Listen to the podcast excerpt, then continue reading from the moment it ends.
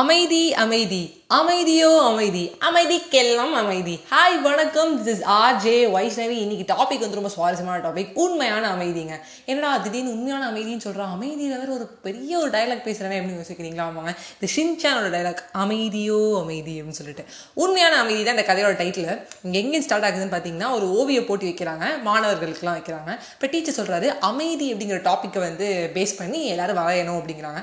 நிறைய பேர் வந்து வரைகிறாங்க. ஒருத்தர் வந்து பார்த்திங்கன்னா அமைதியான ஒரு இடத்துல வந்து பார்த்தீங்கன்னா ஒரு என்ன சொல்ல ஒரு அழகான ஒரு கடல், அந்த அமைதியான ஒரு போட்டு மட்டும் தனியாக இருக்குமே வரைகிறாங்க.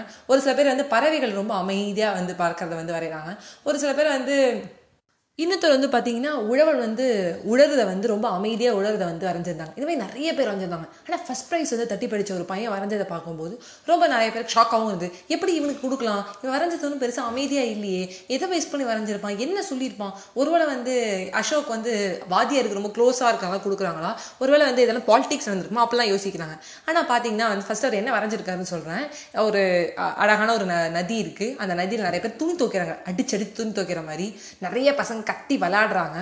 ஒரு சில பேர் வந்து அந்த இதை வந்து பேக்கிறாங்க, பாறையை பேக்கிற சத்தம் இருக்குது. ஆனால் அதுலேயும் தாண்டி ஒரு பறவை கண்ணை மூடி தூங்குது ஒரு மரத்தில். அந்த மரத்தில் அந்த பறவை தூங்குது. சத்தம், துணி சத்தம், குழந்தைங்க கத்துற சத்தம், உழைக்கிற சத்தம் எல்லாமே கேட்குது. ஆனால் அந்த பறவை தூங்குது.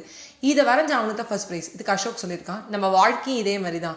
நிறைய சத்தங்கள் இருக்கும், அந்த சத்தத்துலேயும் ஒரு அமைதி. அந்த பறவை தூங்குது பார்த்தீங்களா, அமைதியாக நினச்சி தூங்குது பார்த்தீங்களா, அதே மாதிரி தான். பிரச்சனைகள் நிறையா இருக்கும், அந்த பிரச்சனைகள் சத்தம் மாதிரி இருக்கும். ஆனால் உண்மையான அமைதிங்கிறது அந்த பிரச்சனையும் தாண்டி நம்மளோட மனசை நிதானமாக அமைதியாக வச்சுக்கிறது. ஒரு 10 நிமிஷம் தனியாக இருந்து பார்ப்போமே, அமைதியாக இருந்து பார்ப்போமே, பேசாமல் இருந்து பார்ப்போமே, அது ஒரு வகையான கிக்குங்க.